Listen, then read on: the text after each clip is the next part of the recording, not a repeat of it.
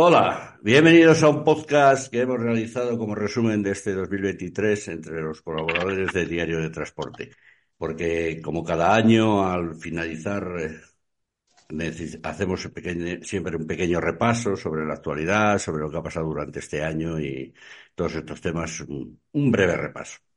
Para ello tenemos con nosotros a Begoña Urmeneta. Hola, Begoña. Hola, muy buenas a todos. Basilio Aragón. Hola, don Basilio. Hola, buenas a todos. Fernando Guillén. Hola, Fernando. Hola, buenas tardes. Don José Vicente Busta Cofiño. Hola, José Vicente. Buenas, buenas tardes, compañeros y demás gente. Y Nico Martín. Hola, Nico. Muy buenas a todos. A ver, ¿quién empieza primero? Tema de más debatido durante, durante este dos mil veintitrés, la escasez de conductores. ¿Cómo la vemos? ¿Real? O sea, no real. A mí, a mí me preocupa mucho, y le voy a dar paso aquí a los compañeros gallegos, eh, lo que está pasando con todos estos que están viniendo a la provincia de Ourense, ¿no? Las situaciones en las que se encuentran y, y cuál puede ser su, su futuro. A ver, y de esto Basilio y, y Fernando sabrán algo más que yo, porque esa gente sí me preocupa. Pues yo las últimas noticias que tengo es que parece ser que la gente esta que vino aquí parece ser que está bastante acojonada, porque no les da, o sea, no, ellos están gastando la pasta en, en mantenerse aquí durante este tiempo y sacar la convalidación de los carnés, etcétera, etcétera, pero ah, parece ser que ya no tienen contacto con la gente que los trajo, ya no tienen tan garantizado el trabajo. Entonces, no sé en qué quedará esto. Y aparte, bueno, hoy me he enterado que, que parece ser en, en otro lugar de España, eh, que en metidos en el piso viviendo juntos. Y les cobran cuatrocientos euros al mes a cada uno. Cuidadito. ¿Sí? ¿Todos en un piso? Sí. O sea que, que yo, si este podcast llega a Sudamérica, desde luego les recomiendo que no se vengan para aquí. Que no se vengan para aquí. Porque las van a pasar putas. Fernando. Bueno, la situación, yo me interesé bastante por este tema. Eh, ellos fueron un poquito de listos, porque las primeras declaraciones que hicieron en La Voz de Galicia, el que actúa de portavoz, es que ellos estaban aquí porque los españoles no queríamos trabajar, literalmente. Y ahora están viendo lo que pasa. Bueno, en primer lugar, aquí eh, presuntamente hay una hay un fraude, pero es que el fraude quien lo está cometiendo es una asociación de empresarios, un gobierno autónomo, con la colaboración de un gobierno autónomo, porque es que no puedes traer a personal extranjero a trabajar sin un precontrato. Eso es ilegal. Ni se puede entregar a las familias, cuando todo hemos visto en las fotos en los aeropuertos con las familias. Es completamente ilegal. Sí es legal que tengan que, que costearse la convalidación de permisos, el C A P y todo esto, porque están obligados a cumplir los requisitos para que los puedan contratar. Pero lo que no pueden es venir, como ellos están diciendo, que hay que averiguar si es cierto o no, con un permiso de estudiante. Eso es un fraude de ley. Y además hay otra cosa, son casi doscientos que van a traer para Ourense. Es la provincia, junto con creo que, que, que Soria, eh, con menos actividad comercial e industrial del país y donde de ninguna manera, pero de ninguna forma, hace falta doscientos camioneros. De ninguna forma, ¿no? Entonces ahí habría que investigar ¿qué es lo que pasa? Eh, yo sí he hablado ya personalmente con alguna autoridad y la respuesta que te dan es que hay que denunciarlo en los juzgados o en la policía o en la Guardia Civil, pero que ellos no, de oficio no van a actuar, ¿no? Eh, ¿Por qué los traen? Bueno, los traen a Ourense. Ourense es el, la provincia con uno de los convenios más bajos del país, no llegan al salario mínimo. Están por debajo de los mil euros, me parece, el convenio y la cotización con todos los conceptos, creo que están mil cien. Eh, claro, no los traen a Pontevedra, ni a Coruña, ni a Lugo, a Ourense, qué curioso, ¿no? Eh, bueno, mmm, yo lo tengo claro, para mí ahí había que meter mano, porque además ahí hay, como mínimo, mmm, una colaboración de, de un gobierno autónomo, no sé, no sé en qué manera. La excusa era que se les trae a zonas despobladas para poblarlas, en concreto a Baños de Molgas y Ayariz. Las dos son zonas que están cercanas a la capital, a Ourense, y Baños de Molgas está cercana al, al mayor polígono industrial que hay, que es el de San Cibra. Entonces no entiendo muy bien toda, toda esta liada. Por otro lado, la empresa que los trae presume de que ha colocado conductores en Arteixo, en Coruña, en Pontevedra, en Lugo. ¿Cómo es posible? Si tú traes unas personas con un precontrato y un permiso de trabajo, ese permiso de trabajo por ley está circunscrito a una provincia y una actividad. No puedes andarlos mandando, ¿no? Entonces a mí esto me huele a, a un presunto delito, no sé exactamente cuál, pero desde luego la ley de extranjería la están vulnerando. ¿En colaboración con quién y de qué manera? No lo sé, no tengo ni la menor idea. Y lo que tengo claro, y Basilio estará de acuerdo también, es que no hacen falta doscientos conductores en Ourense, vamos. Ni de broma. Es más, eh, yo siempre digo lo mismo. En el I N E, en el I N E español, hay un montón de conductores. ¿Por qué ningún político se pregunta por qué esos conductores no se quieren subir al camión? O sea, la cosa está muy clara. Eh, aquí esta gente ha devaluado los sueldos de tal manera que ha llegado un momento que los españoles no es que no quieran trabajar. Es que el que más y el que menos se busca un trabajo cómodo dentro del oficio, de cercanías. Y si no, directamente lo que hace es bajarse del camión y buscarse un oficio en otro lado, porque es lo que hay. O sea, todos sabemos es la pérdida de poder adquisitivo que tenemos. Porque al final es que eso solo... se reduce siempre al dinero, no se reduce a otra cosa. No. Bueno, es el dinero y son las condiciones de trabajo. No, no es que esta gente vaya a cobrar menos de, de lo que cobra un español. Simplemente no, no. lo que va a cobrar es lo mismo. El problema es que, claro, eh, los españoles que desde el paro podían presionar para que tuvieran unos sueldos más dignos, pues pierden toda su, su, su fuerza y todo su poder. Eh... Esta gente, lo que quiere, o sea, lo que quiere el empresario es tener doscientos currículums, como tenía hace veinte años. En el momento que decías algo, te decía, mira, aquí tengo veinte, veinte currículums para pa tu puesto.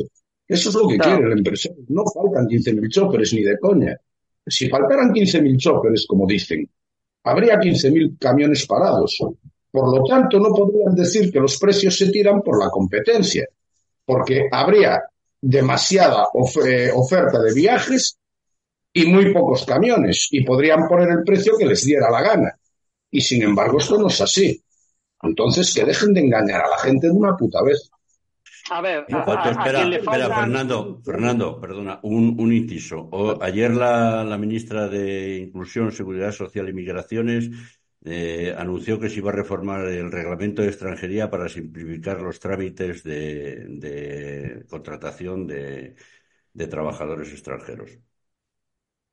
Entonces, eh, bueno, eh, más que nada por eso, porque... Eh, dice que garantizar la igualdad de trato de las personas migrantes que soliciten nacionalidades, protegerles contra la explotación laboral. Mientras que, eh, de otra me- mejora las, los derechos de residentes de larga duración y sus familiares. Eh, el objetivo es culminar la modificación del primer semestre del próximo año. Esto es Vamos, de... eso es... Eso es para buscar traer mano de obra de fuera para las profesiones que la gente de aquí no quiere controlar. Vamos a ver, aquí tenemos un problema de dimensiones, ¿no? En, en Galicia hay veinticuatro mil tarjetas de transporte y ocho mil empresas. En una comunidad autónoma con menos de tres millones de habitantes, con una actividad económica ridícula, y resulta que proporcionalmente a habitantes y actividad económica tenemos la misma actividad de transporte que Baviera. Eso... Es que es imposible, es decir, eh, no se puede controlar. Entonces, no es que falten conductores. Lo que pasa es que a las grandes empresas les faltan transporte. Quieren tener más transporte para abaratar ellos más. No es que falten. Los autónomos no tienen camiones parados, pueden tener uno, pero no andan teniendo por ahí unidades paradas.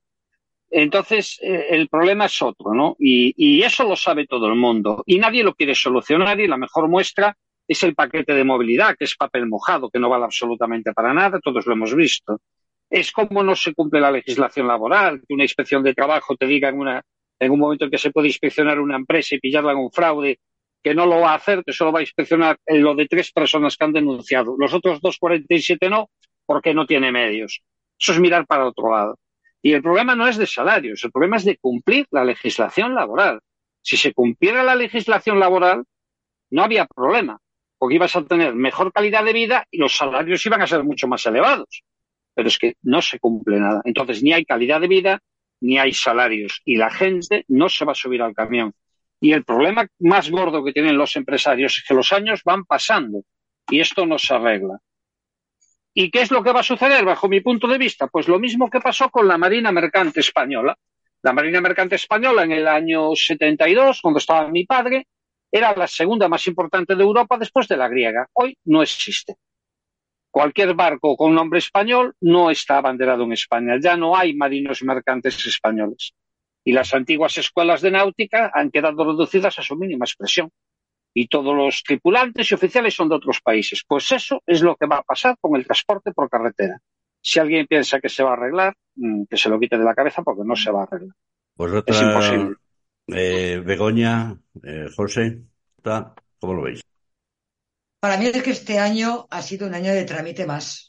Llevamos ya bastantes años, bastantes años con la misma problemática. Y, y, y seguiremos, y lo que me está diciendo ahora mismo Fernando, y seguiremos igual. ¿Por qué? Porque no hay ningún interés en solucionarlo, ojo, por ninguna de las dos partes, ni por empresarios ni por asalariados, ¿eh? No hay ninguna intención. O sea, los empresarios siguen sin reconocer las verdaderas causas del problema del transporte, que para mí, como también habéis comentado, no hacen falta más camioneros, harán falta en un futuro muy, muy, muy, muy próximo. Hoy día no, hoy día vas a cualquier fábrica, cualquier, cualquier gran superficie a cargar, y no hay mercancía en las playas que no se puedan cargar porque no hay camiones. Todo se carga, lo cual quiere decir que no hace falta más camiones de los que hay, para mí. Pero sí que en un futuro, cuando nos vayamos jubilando todos los mayores, hará falta. Pero los empresarios hoy día, hoy por lo menos, no tienen la menor in- intención de solucionar el problema de base, el problema de verdad, que es que, que entre gente joven aquí al transporte. Están con los parches de traerse gente de fuera, con los parches de tener el carnet de conducir a los niños de dieciocho años, eh, que si beneficiar a la mujer, Dios sabe en qué, que yo nunca me he enterado en qué, eh, mil y un cosas antes que afrontar la verdadera realidad, que es simplemente, simplemente mejorar las condiciones laborales y económicas de, de los asalariados. Y no lo van, hoy día no lo van a afrontar, no tienen ninguna, ninguna intención. Yo el otro día estuve en la A C T, lo estuve comentando y no hay ningún interés, ningún interés. Pero es que nosotros mismos, los asalariados, tampoco tenemos ningún interés en solucionarlo. Parece como que nos interese de alguna manera que no haya, no haya camioneros. Parece que, que eh, aún estamos hablando mal eh, para que no entre gente joven, como si ganáramos algo nosotros con eso, que no vamos a ganar nada. Entonces, para mí es una idea de trámite con los mismos problemas que nadie, nadie afronta de verdad, ni por una parte ni por la otra, y unos por otros la casa sin barrer, porque yo, vamos, que los asalariados no tengan, hablo de un porcentaje muy alto, no todo el mundo, ¿eh? El menor interés ni en formarse, ni en informarse, que todo lo que oyes, comentarios y chorradas varias, se basen en lo que cualquiera escucha en una red social. Eh, me dice, bueno, pero eh, ¿tú qué interés tienes en arreglar el transporte? Tu trabajo, tu vocación, tu faena... No, no hay ningún interés. Entonces, para mí es un año de trámite que pasaremos dos mil veinticuatro, dos mil veinticinco, dos mil veintiséis, porque aquí no hay ningún interés en solucionar. Busta, ¿cómo lo ves? ¿Eh? Eh, lo veo, lo veo jodido, lo veo jodido. Comparto opiniones de los compañeros.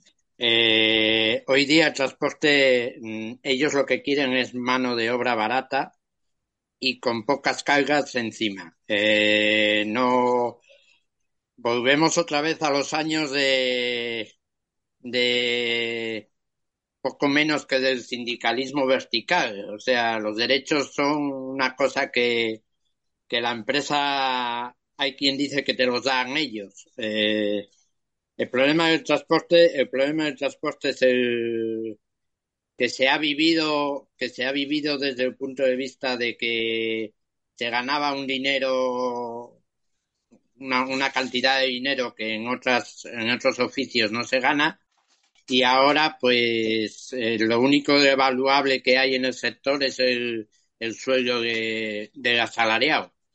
Los patrones no pueden ir a las casas de camiones a decir te voy a, pagar, a comprar un Scania un setecientos y te voy a pagar quinientos euros de letra. Eso no lo pueden hacer, o a, a, o a la o a la lista de a las gasolineras. Eh, creo que es un problema de, de cultura mmm, laboral. Falta faltan choferes porque falta cultura laboral, porque el, el, el chofer no no conoce sus derechos a fondo, no conoce su, sus derechos. Y claro, en eso la patronal nos gana. Y abusan hasta el punto de vista que la gente no quiere subirse, porque ven el sector como un como un esclavismo puro y duro, guste o no guste. Eh, Nico. Sí, es verdad que es un año de un año más, ¿no? Un, un parche más, pero si, si os fijáis en las noticias de I R U, que es el, el, la agrupación internacional de todas estas asociaciones empresariales, está apretando para, para presionar a los gobiernos para que se para que faciliten la entrada de, de esta gente que viene de terceros países. ¿En modo de engaño? Seguramente. En modo de engaño, seguramente. Lo que sí que es cierto es que nosotros aquí, por lo menos en España, eh, conductores eh, eh, o personas con carnet de conducir o que hayan estado en el sector y hayan abandonado, hay suficientes como para cubrir las plazas a corto plazo. Y no digo españoles, digo conductores que residen en España. Eh, gente que vino de los países del este hace años y que se han cansado y se han bajado porque han visto que en diez años nuestro nuestro trabajo, nuestros, nuestra masa salarial, ha perdido, o no salarial, no sé, o los ingresos, las hemos perdido un treinta por ciento y no se han recuperado. Entonces estamos ahora en, a niveles salariales con un operador de carretilla, entonces a, a, en ese aspecto pues es mejor trabajar ocho horas y llevarte lo mismo que un, que un operador de carretilla. Porque aquí, a no ser de que sea kilometraje o dietas, y eso te lo acabas gastando en los viajes, a no ser que no te alimentes o lo que sea, que eso es un coste que vas a tener siempre, pero a nivel de masa salarial no hacemos más que perder cada año. Eso es uno de los factores que está haciendo que la gente no se cambie de empresa, que esté abandonando. Basilio. A ver, es que al final lo, lo que decís, es un año de trámite porque es un parche más. O sea, porque esto del tema de, de la inmigración es un parche más, porque por una sencilla razón, o sea, la gente que emigra, emigra para prosperar, para prosperar y para mandar dinero a su país, incluso para hacer una pequeña fortuna y el día que pueda volver a su país. Y hoy en día, con los sueldos que hay en el transporte, no, no les va a dar para eso. Apenas les va a dar para vivir aquí en España, como cuanto menos para ahorrar una fortuna o para ir... o para mandar dinero a su casa. Y, y esto es un parche más, es como lo de rebajar la edad a los dieciocho años, pero ¿de verdad se piensan que un chaval de dieciocho años se va a tirar quince días fuera de su casa para que le, para que le paguen lo mismo que a su colega que es carretillero? Porque al final, al final lo que te, lo que te engorda los sueldos nuestros es la trampa de siempre. Eh, te meto las pagas extras en el sueldo, eh, te, meto la, te meto las dietas en el sueldo, te meto los kilómetros en el sueldo. No, ¿cuánto cobras? No, yo cobro dos mil trescientos. Ah, claro, no, tú no cobras dos mil trescientos, amigo. Tú cobras mil cuatrocientos. El resto son las pagas y las dietas. Y las dietas las tienes que dejar en el bar. Y si no, tienes que comer un puto bocadillo o un puto tupper en el camión. Eh, eh, volvemos a lo de siempre. El que quiera comer en el camión, que coma en el camión. El que quiera tener su tupper, pero que lo haga porque quiere, no porque el bolsillo no le da. Las ¿Vale? dietas aquí te las pero, pagan. Pero es que esto es así, esto es así. Pero hay, es más, Basilio, es que lo que está ocurriendo es que hay llamamientos desde Alemania a España solicitando conductores profesionales allí. Claro, pero te vas para Alemania. Entonces, ¿qué pasa? ¿Nos vamos nosotros a Alemania? ¿Nos, nos vamos nosotros a Alemania para que aquí vengan filipinos y demás? ¿Es el caso que pasó a lo mejor en Rumanía? Que se vinieron los rumanos a España. Nico, Nico. Eh, ¿Tú no recuerdas todos los años en la época de vendimia decir que no encuentran gente para vendimiar? ¿Cuántos españoles van a Francia a la vendimia? Claro, un montón. Bueno, pues ya está, amigo. La gente va a donde más le pagan. Claro, y, y donde un... las condiciones son mejores. Donde las condiciones son mejores, no hay más. Pero, pero mirad, es que las condiciones eh, de los conductores, que es lo que nos compete a nosotros, que vienen de fuera para aquí, no son aquí mejores. Es claro. que eso es lo que está, es que muchos de los que están viniendo terminan marchando. El único motivo que tú, que ahora mismo, por ejemplo, un conductor peruano, que, es, que yo lo conozco muy bien, tiene para venir a España, el único motivo es por, se, por la seguridad de la calle, nada más. A nivel de sueldo aquí no gana más. A nivel de calidad de vida, relativamente, un conductor en Perú, un conductor de camión en Perú, hoy viene a tener la misma remuneración comparativamente que la que tenía un conductor español hace veinticinco años. Tienes, o sea, un conductor en Perú hoy se puede comprar su casa, hacer su casa, tener un coche, tener una buena vida, etcétera, etcétera, pero bueno, en soles, no en euros, ¿no? Claro, se dan cuenta cuando vienen aquí, porque ellos les venden el espejismo, ellos ven el canal internacional de Televisión Española y ven el espejismo. Pero es que luego llegan aquí y se dan de bruces con la realidad. Toda esa gente que ha traído las familias que están en Ourense, eh, no la puede mantener, y ya se ha dado de cuenta que no la puede mantener. Es que con el sueldo no va a poder. Porque el, porque el nivel de vida aquí es otro. Cuando te vienen a buscar de Alemania, eh, la única ventaja que tú tienes para irte para Alemania o para irte para Inglaterra es que allí van a cumplir la ley. Allí se va a cumplir la legislación laboral que en España no se cumple. No hay otra ventaja, no vas a ganar mucho más que aquí. Se va a cumplir la ley, vas a vivir un poco mejor, vas a tener más calidad de vida, porque aquí la ley no se cumple. El problema no, de perdona, falta de conductores perdona, es global, ¿eh? No es solamente aquí. Perdona, es que igual no ganas más. Es que igual en ingreso, por el trabajo que hagas en Alemania, igual ingresas menos que aquí.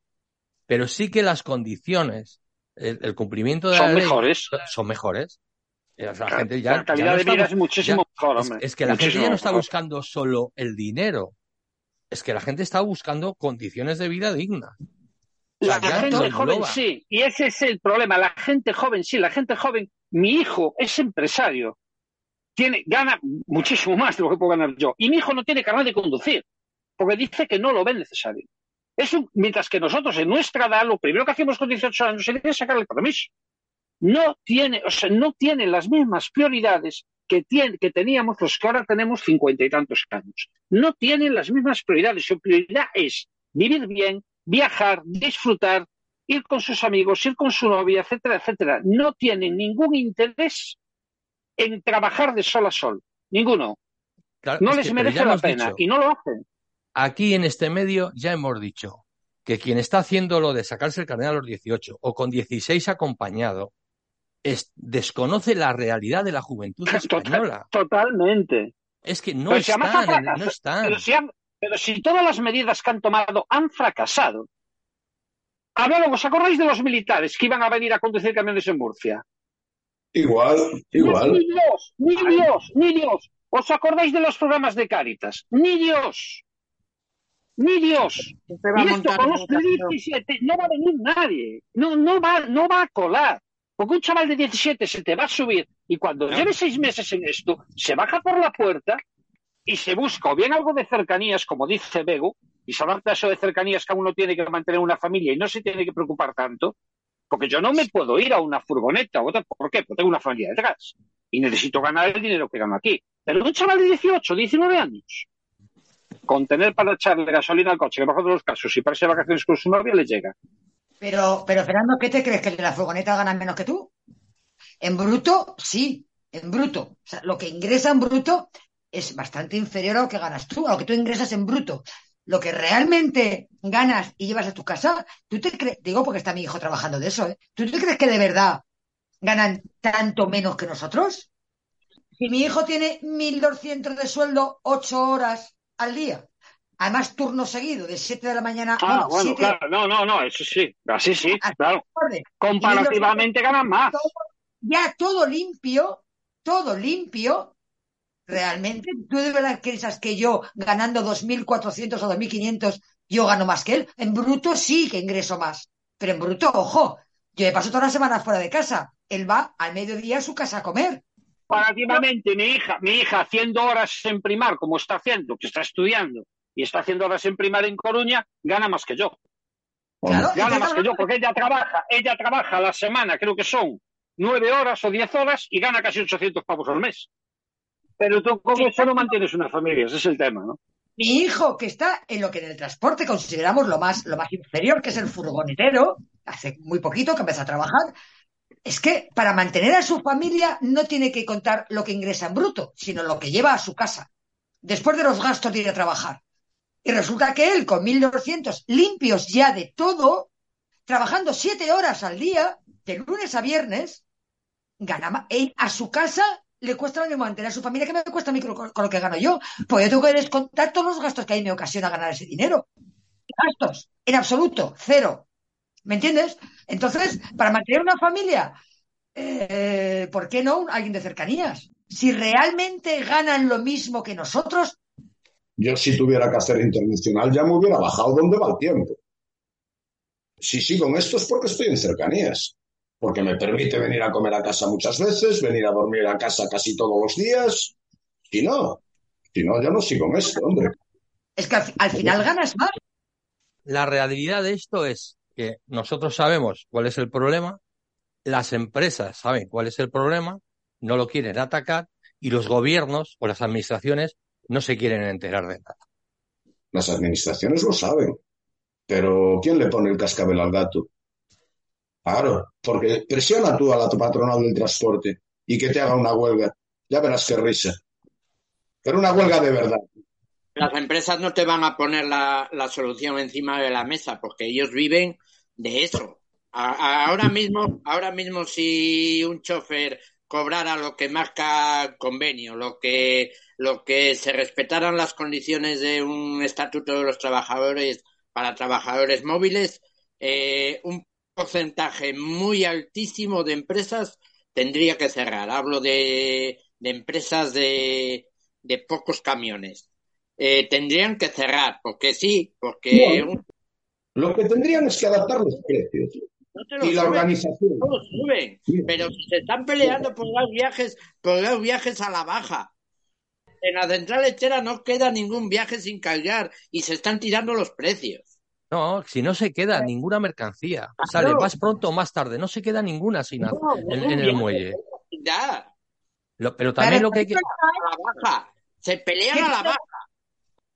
A ver, pero ¿qué problema hay? Que una empresa, pequeña o grande o mediana, me da igual, no pueda, no le dé, porque no tenga capacidad de negociar precios o porque nos atreva a poner de la gana. Que no le dé para mantener y, y, y, y iba a decir mantener los convenios, no, o sea, respetar los convenios y pagar a su chofer lo que tiene que pagar y respetar las condiciones laborales que tiene que respetar, ¿qué problema hay en que si no puede hacerlo que cierre? Es que no lo entiendo, o sea, es que una peluquería o una panadería o una fontanería, cuando no puede mantener su negocio, cierra. Y aquí nadie, o un bar, o un restaurante, o lo que quieras. Cualquier empresario de este país, cuando no puede mantener su, su, su empresa, cierra. No empieza a, a... Debo dinero a Hacienda, debo dinero a mis empleados, debo... Tiene que hacer. Sin embargo, en el transporte, perdona, Busta, sin embargo, perdona, Busta, sin embargo, en el transporte parece ser que eso no se contempla. O sea, si yo no puedo mantener mi empresa... Pues bueno, pues no pago aquí, no pago allá, no pago a los choferes, no eh, les, les hago trabajar más horas, no les respeto los convenios, porque yo no voy a cerrar.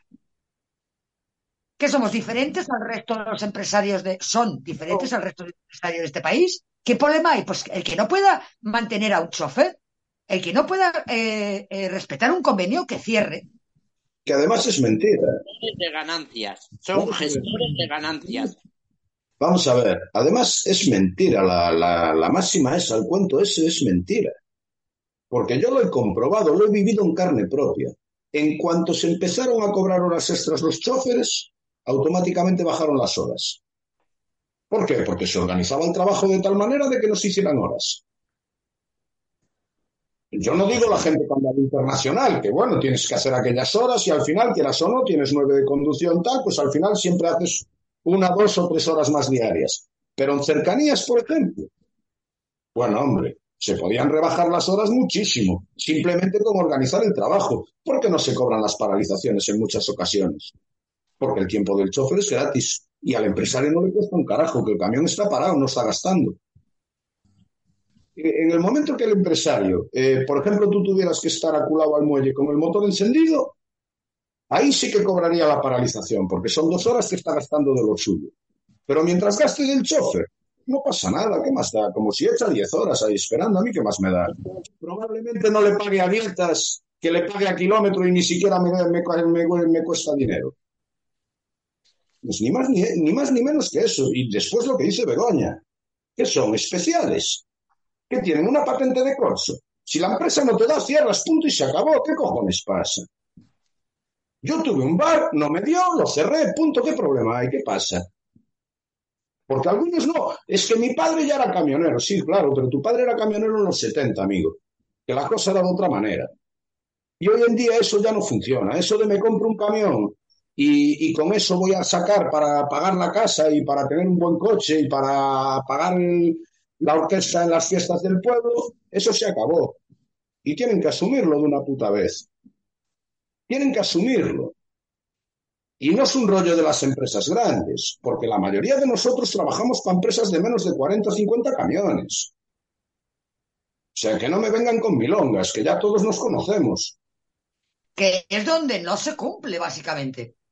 Donde realmente se están cumpliendo es en las empresas pequeñas, las pequeñas y medianas.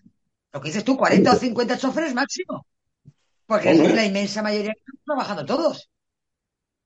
Lo que pasa es que cuando escuchas, por ejemplo, a alguien de una asociación importante, ¿no?, decir que hay ya una hiperatomización del sector, pero sin embargo queremos mantener el modelo porque sabemos que, eh, que es mucho más económico este modelo para, para los operadores, que es más barato que lo haga un autónomo que asume todos los costes a tener que contratar asalariados, porque si hubiera que cumplir los convenios al cien por ciento y ellos saben que esto va encaminado al cumplimiento de la legislación laboral, lo saben, pero mientras se mantenga el, el modelo actual, eh, interesa que esa hiperatomización que hay dependa de los grandes operadores. ¿Por qué? Porque son los que van a marcar los precios a los que van a trabajar esos autónomos, porque se ven incapaces de negociar.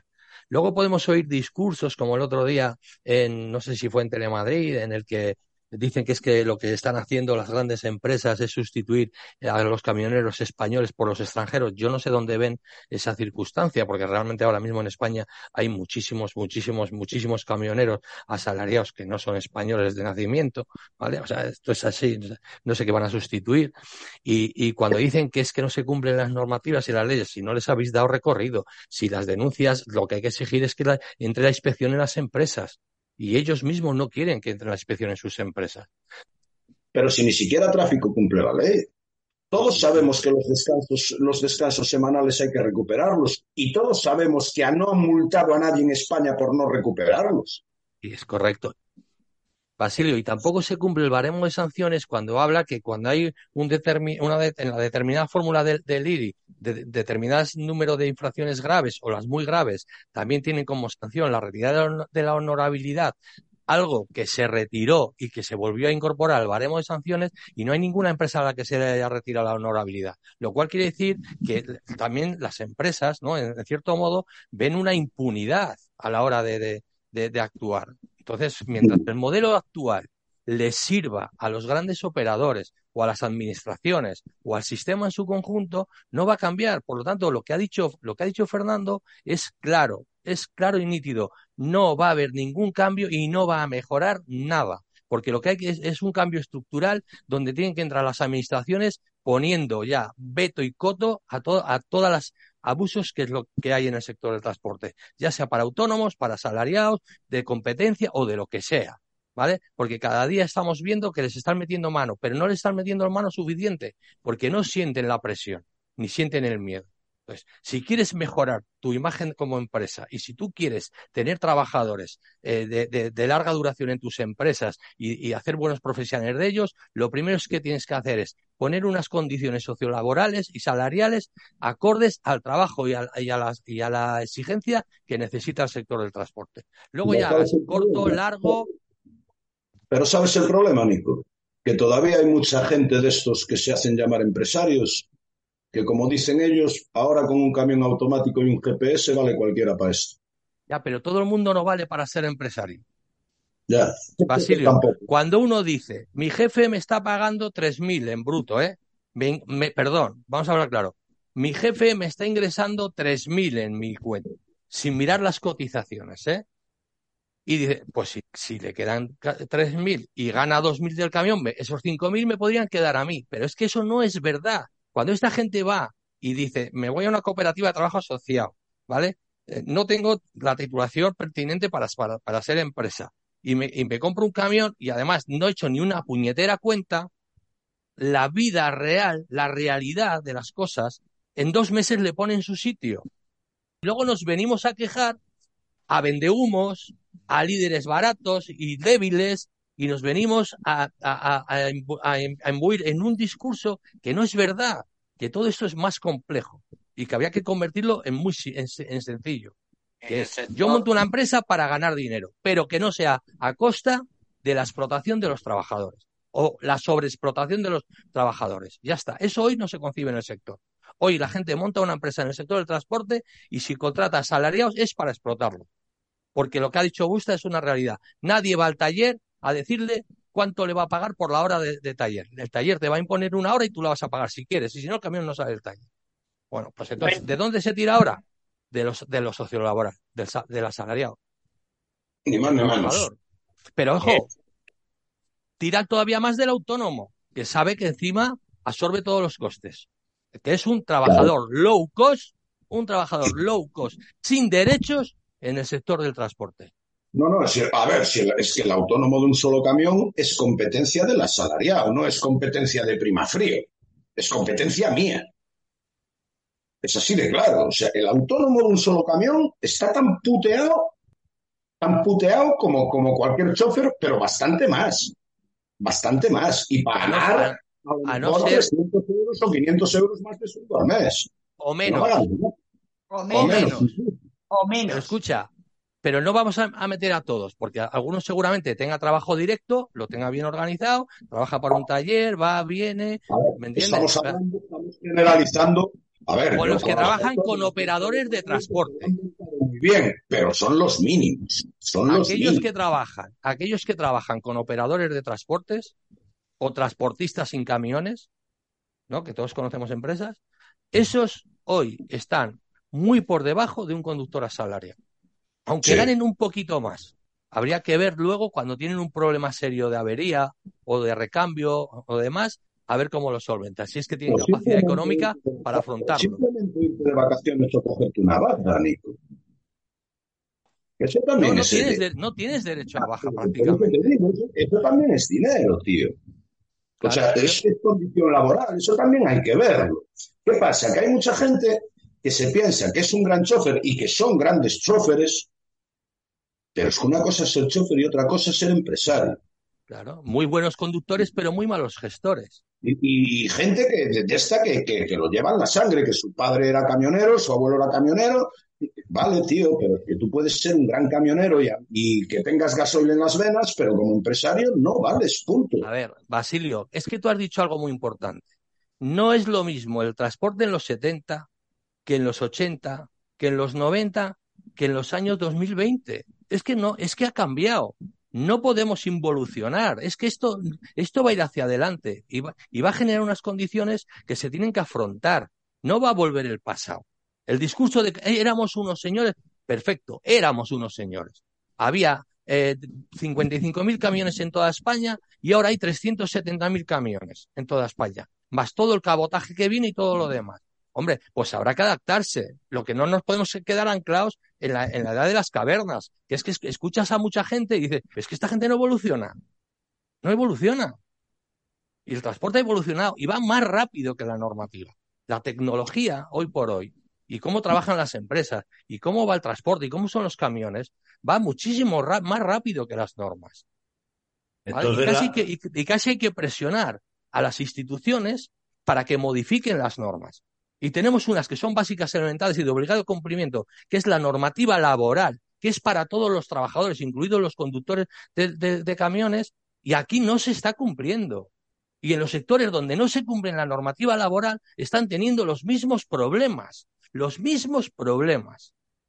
¿Vosotros creéis que eh, la solución sería que en España se hiciera como se ha hecho en los Países Bajos, adaptando la legislación del paquete de movilidad, que incluye, entre otras cosas, esto de que, que hablábamos antes de, de la honorabilidad, que dice que la conducta del director ejecutivo de la empresa también se tendrá en cuenta a la hora de evaluar el estado de fiabilidad de la empresa de transportes, y el empresario que haya sido declarado poco fiable no podrá ser rehabilitado para sus funciones hasta un periodo de rehabilitación de dos años y además se le realizará una nue- un nuevo examen de competencia profesional antes de rehabilitarle. No, no, pero ya hay una normativa que exige esa responsabilidad al, al director sí, general. Sí, pero no se está o, aplicando. O al consejero delegado.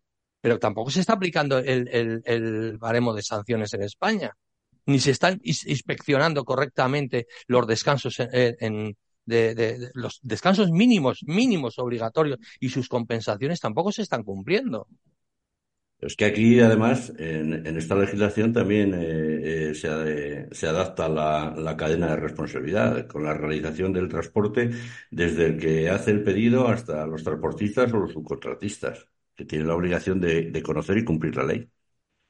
Pero es que legislación, eh, hay un montón de legislación, pero el problema es que la legislación no se cumple.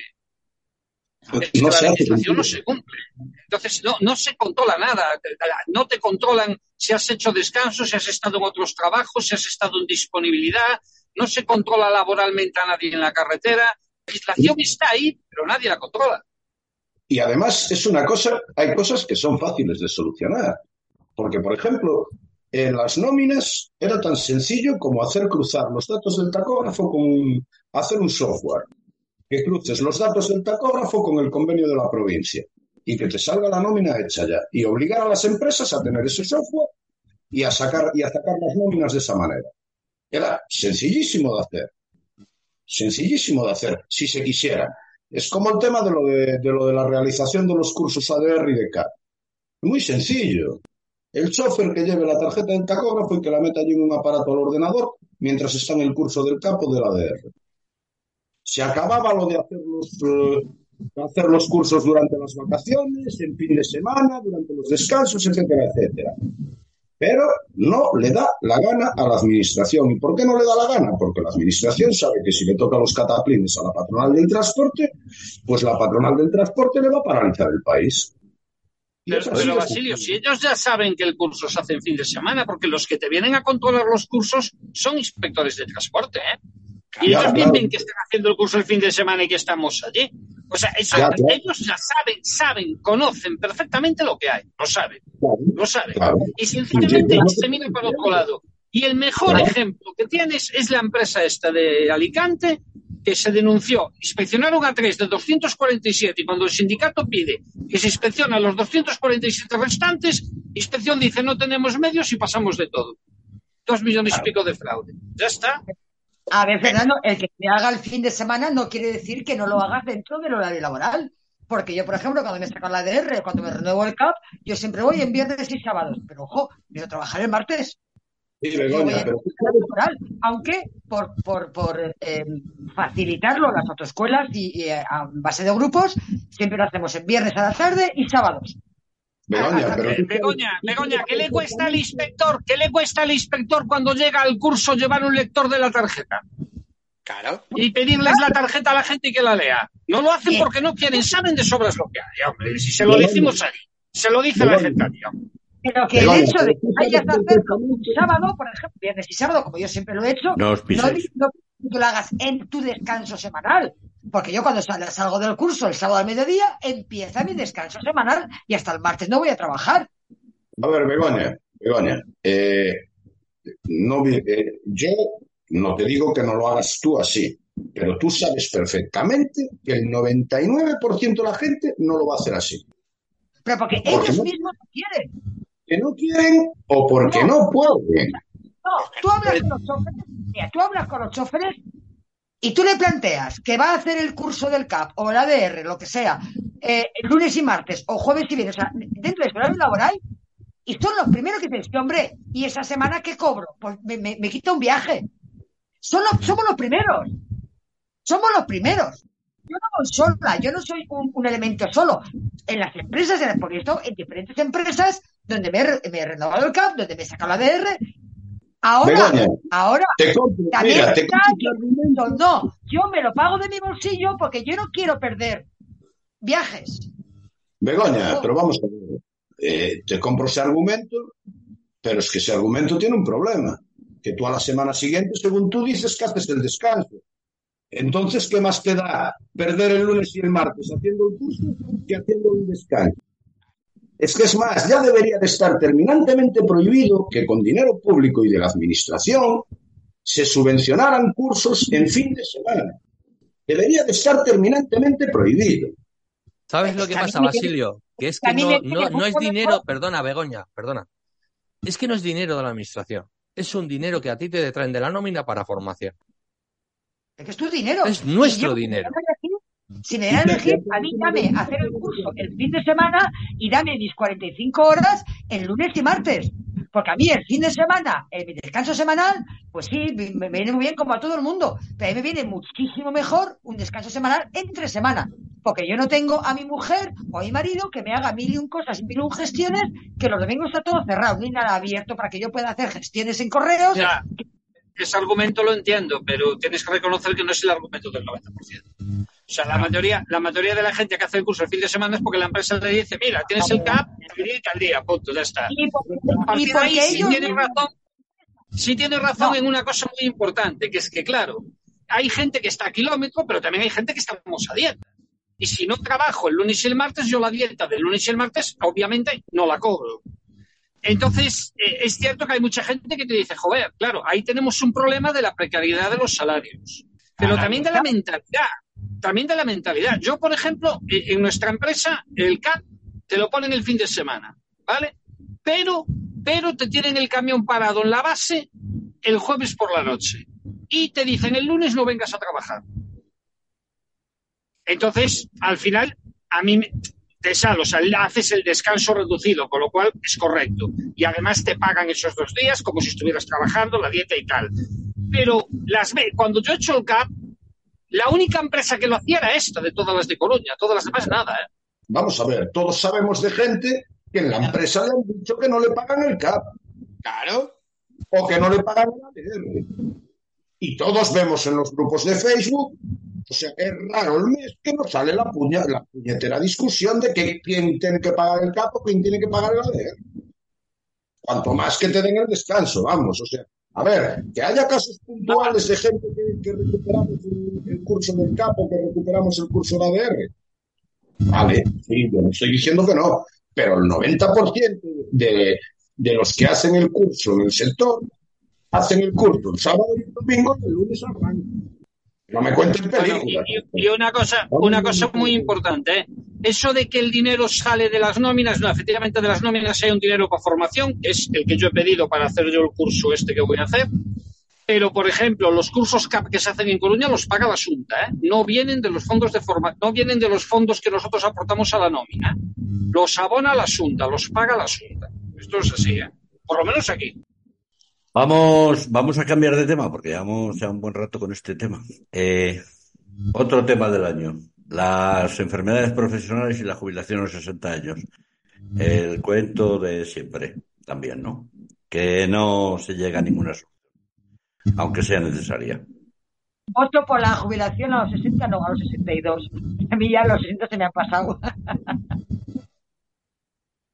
La gente no está interesada en eso para nada. De hecho, se hizo una, una huelga y no paró casi nadie. Creo que paramos cuatro. Entonces, la gente debe de estar a gusto trabajando hasta los sesenta y siete. Pues así.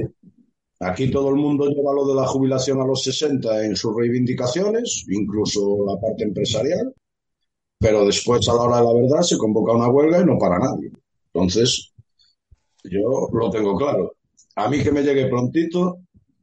Pero también hay que entender que va a solucionarlo todo clarísimo. Y también hay que entender que todo el mundo apoya la, eh, la reivindicación de la jubilación a los sesenta, pero cuando echa números no se puede jubilar. Entonces, sí apoyo, pero no participo. Hay, hay muchos factores que hacen que, que, que, que es complejo, ¿vale? Pero sí que debería ser, ese tema se empezaría a, deber, a, a tratar y, y ver. Y eso tiene que venir también acompañado a las enfermedades profesionales, ¿vale? Porque hay bastante gente jodida montada en el camión. Un sector donde la propia administración tiene informes, como publicó Diario de Transporte esta semana pasada, que habla de la accidentalidad que tenemos, que es disparar, y eso que le intentan camuflar, pero tú desglosas y es una animalada, o sea, nos vamos a doscientos muertos al año, ¿no? es que tenemos dos coma ocho veces más accidentes laborales que cualquier otro sector. Y que nos digan que no es peligrosa, manda narices. Si te pones a desglosar el informe, que habla también de, de enfermedades, te habla de enfermedades musculoesqueléticas, te habla de enfermedades del sistema circulatorio. Es una burrada respecto al sector que nos sigue, como es posible que no haya enfermedades profesionales. Bueno, pues, pues esto es lo de siempre. Porque sencillo. No nos movilizamos, la gente no se moviliza y, por lo tanto, el gobierno no se va a meter a legislar algo que le cuesta pasta, nada más. Claro. Lo más cachondo de todo es cuando miro a asociaciones patronales que lo, lleven, que lo llevan en sus reivindicaciones. Es muy sencillo, señores. Vayan ustedes al Ministerio de la Seguridad Social y díganle que quieren pagar más cotizaciones sociales para que sus trabajadores se jubilen antes. Es así de sencillo, señores empresarios. Dejen de engañar a los asalariados para que vayamos a sus huelgas.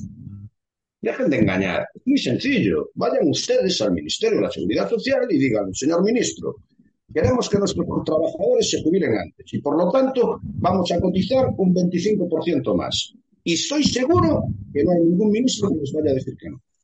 ¿Tú crees? Hombre, hombre. Lo que pasa es que al final es que se reduce la pasta. ¿Quién paga esa jubilación anticipada? ¿Quién la va a pagar? Tendrá que pagar una parte los choferes y otra parte la empresa. Y la empresa no va a estar por la labor. Y los choferes menos. Y los choferes tampoco. Tampoco, tampoco. Hay que tener en cuenta que hemos asumido los conductores asalariados, o una gran parte, o una parte, ha asumido el discurso de la patronal. Ha asumido el discurso de que la formación es una pérdida de tiempo y dinero. Ha asumido el discurso de que de, de, la única forma de pagar es por kilómetro, porque si estás parado el, el, tu patrón no gana y si no gana no te puede pagar. Y estamos asumiendo discursos que realmente nos perjudican a nosotros primero, ¿vale? Porque lo que nosotros tenemos que interiorizar es que hay una normativa laboral que se tiene que cumplir, ¿vale? Que nuestros contratos se están firmando de lunes a domingo en cómputo anual de mil ochocientas horas, lo cual quiere decir que tú, pues en septiembre puedes tener cumplidas las mil ochocientas horas, ¿vale? Que hay una normativa que te dice que hasta ochenta horas extras te las puedes cobrar, ¿vale? Y que luego el resto te las pueden cambiar en tiempo, en tiempo libre. Nadie dice que cualquier empresa pueda decirle a sus choferes para, para trabajar razonar, razo, racionalmente que te puede dar siete semanas u ocho semanas de vacaciones al año para que no te excedas en horas y que puedas tener un, po- un poquito más de vida.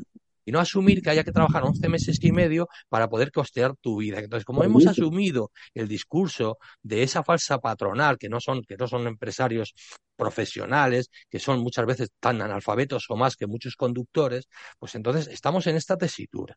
Entonces, como asumimos este lenguaje y no salimos de ahí, pues no, no queremos avanzar ni queremos evolucionar.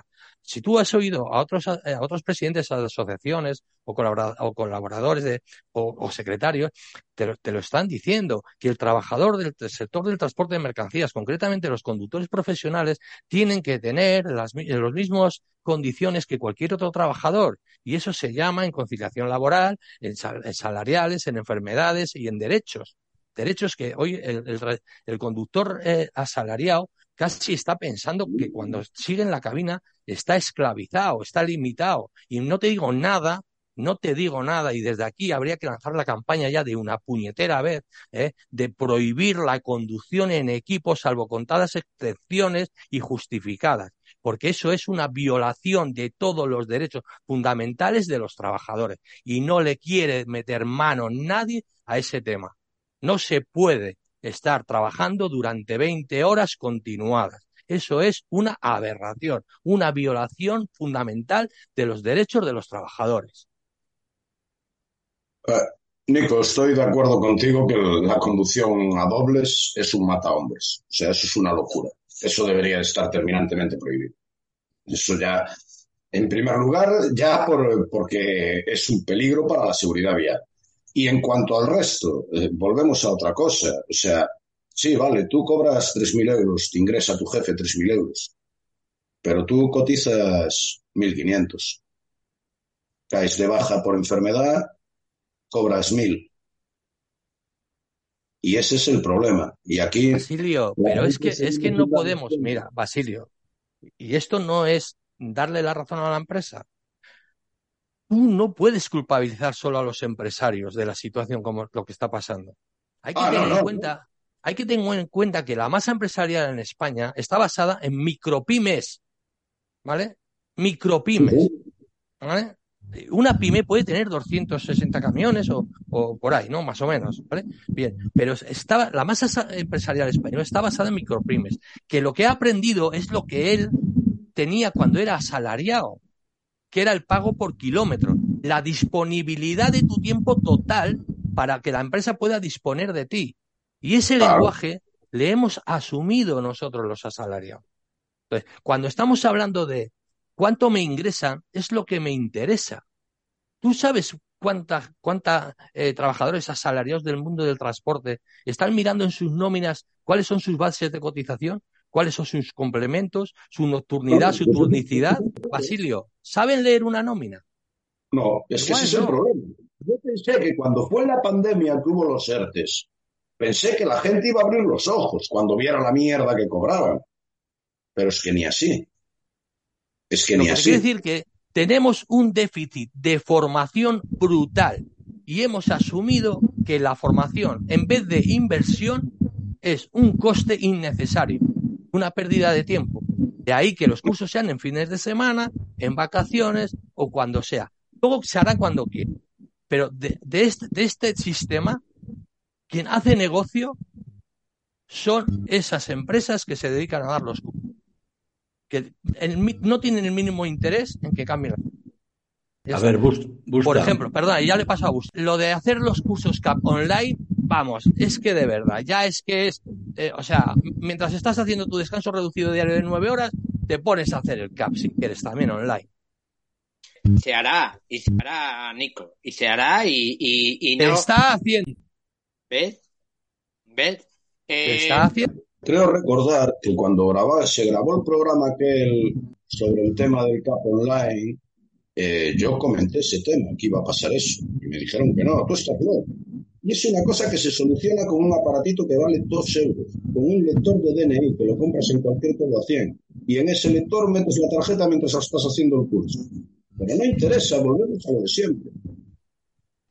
A ver, sí, ese tema lo comenté yo también desde el primer momento, que era una locura meter en un sector como el transporte la formación online.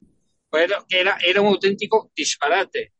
Y sobre lo que estáis diciendo del dinero todavía hay algo peor, que es que las empresas ahora están empezando a hacer hincapié en que los trabajadores cobramos poco, que efectivamente empiezan a reconocer que nos pagan poco de cotización, porque es que pagan mucho al Estado, ¿no? Esa cantidad que nos ponen en la nómina de la cotización que paga la empresa. El otro día en mi empresa lo discutía yo con uno.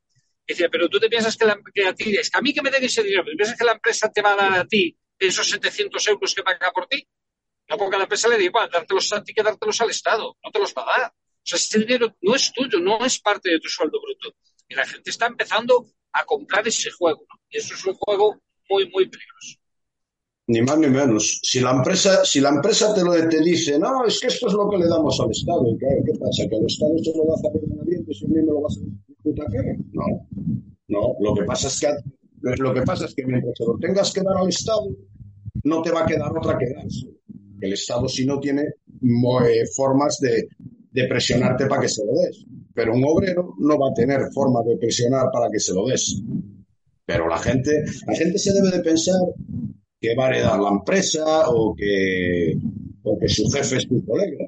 Y una cosa es llevarse bien, llevar bien el trabajo, y otra cosa es ser amigos. Si tu jefe no es tu amigo, es tu jefe. Pero volvemos otra vez, volvemos otra vez a, a, a, a una falta, a reconocer una falta de cultura, eh, de cultura de conciencia de clase. O sea, eh, se ha perdido, se ha perdido del todo la conciencia de clase. Creemos que el jefe es nuestro amigo y no, el jefe, el jefe es el jefe, es el jefe. Yo no puedo ir, a mí no me venden el, el, el ese, ese gran mensaje que lanzan muchos sitios de que esta es una empresa familiar, aquí somos toda, todos un, una gran familia, porque bueno, entre otras cosas, cuando Cuando la hipoteca te pica la apuesta, no le puedes decir que, que la familia no paga lo que tiene que pagar. Eh, hay gente que cambia derechos, que cambia derechos por caballos de camión. eh, se está perdiendo, se están perdiendo los derechos a pasos agigantados, y de ahí vienen todos estos problemas. La, la patronal está muy bien organizada. De hecho, de hecho tiene los, los, los salarios, los salarios los tiene concertados. Es tarifa plana. Los salarios es tarifa plana. dos mil doscientos para nacional y dos mil quinientos para internacional. O dos mil ochocientos, pero es tarifa plana. Y la dieta internacional, y la dieta internacional en Asturias, en el convenio de Asturias nos vamos a ciento diez euros. ¿Quién cobra dos mil doscientos euros de dieta nacional, de dieta internacional por estar veintidós días fuera de casa en Asturias? Nadie, nadie, ninguna empresa. Ninguna empresa cumple eso, pero no lo cumple por la falta de conciencia de clase que tenemos los asalariados. Los asalariados nos cambian derechos por, cami- por caballos de camión y lucecitas. Entonces sí, tú le pones un chofer una luce- un camión muy... muy lucido, con sus lucecitas, y mira qué camión, yo cada vez que entra un camión nuevo en, en la empresa me lo cojo yo, y, y, el, y el asalariado no le importa que la dieta nacional en Asturias sean sesenta y nueve euros, no le importa, tiene asumido, tiene asumido por ese discurso de que es una gran familia esta empresa, tiene asumido de que las dietas, de que si el jefe no gana, ¿cómo voy a ganar yo?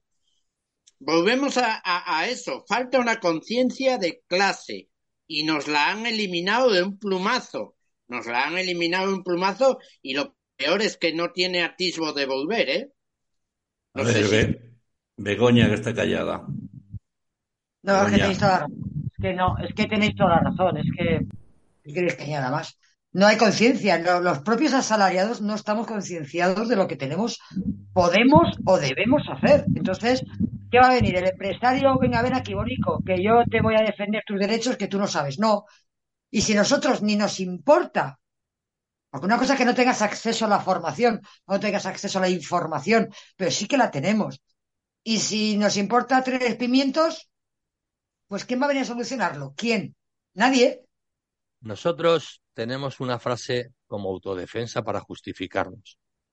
Vale. Cuando en nuestra propia ignorancia, ¿no?, o nuestra incapacidad de enfrentarnos a los problemas, solemos decir que nosotros negociamos con nuestro jefe nuestras condiciones, ¿vale? Y ahí es donde nos ganan, y ahí es donde nos ganan, ¿vale? Entonces tenemos que salir del discurso banal, ¿vale?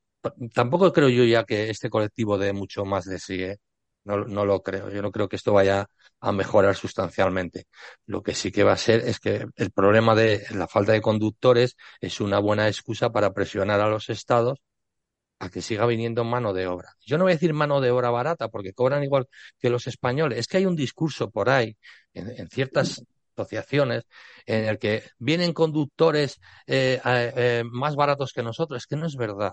Es que es no, mentira. Simplemente, simplemente los usan eso para, para, para que haya relevo, para que puedan tener currículos y la, para que tú no puedas hacerles presión a ellos. No es un tema de que cobren más barato, cobran exactamente igual hay, que nosotros. Hay, hay cosas fundamentales que se han dicho aquí hoy en esta conversación, ¿no?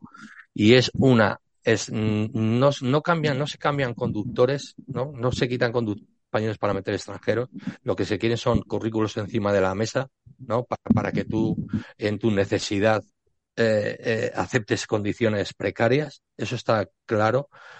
No es verdad que falten ni quince mil ni veinte mil conductores, es un discurso eh, que es falso, que es engañoso, que las empresas no están, ni las grandes asociaciones empresariales ni patronales están por cambiar las condiciones, y si ya vamos país por país, en España todavía más, porque es uno de los países donde menos se cumple la legislación laboral en el transporte de mercancías por carretera, y eso yo creo que ha quedado claro, y que si ellos quieren hacer atractivo este negocio, que es su negocio, van a tener que eh, poner un poquito más de esfuerzo ellos, porque... Eh, Empezando por el, por el dinero, ¿vale? Y luego ya por las condiciones en las que están los conductores, que algunos, la verdad, da pena verlos, eh, estando hasta dos meses fuera de casa sin, bueno, en unas condiciones realmente de, deplorables. Pero ese discurso, ese discurso de individualismo, ese cala. No, no, yo, yo, mira, yo negocio con mi jefe, negocio con mi jefe y yo, mientras me cumpla mis, mis condiciones, mientras me cumpla mis condiciones, Eh, eh, estoy, yo no tengo por qué discutir. Y después va y cobra. Como no sabes leer una nómina, crees que sí. Tus condiciones son buenas porque tu jefe te ingresa tres mil euros. Pues que cobra. Después resulta que te vas a jubilar y te queda una pensión de mil doscientos. Dices, hostia, ¿qué pasó aquí? Claro, claro. Ahí es, ahí es cuando el individualismo que te hacía valiente, que te hacía valiente en la barra del Chigre diciendo que yo tengo negociadas mis condiciones con el jefe, que, que los estatutos de los trabajadores, eso es para...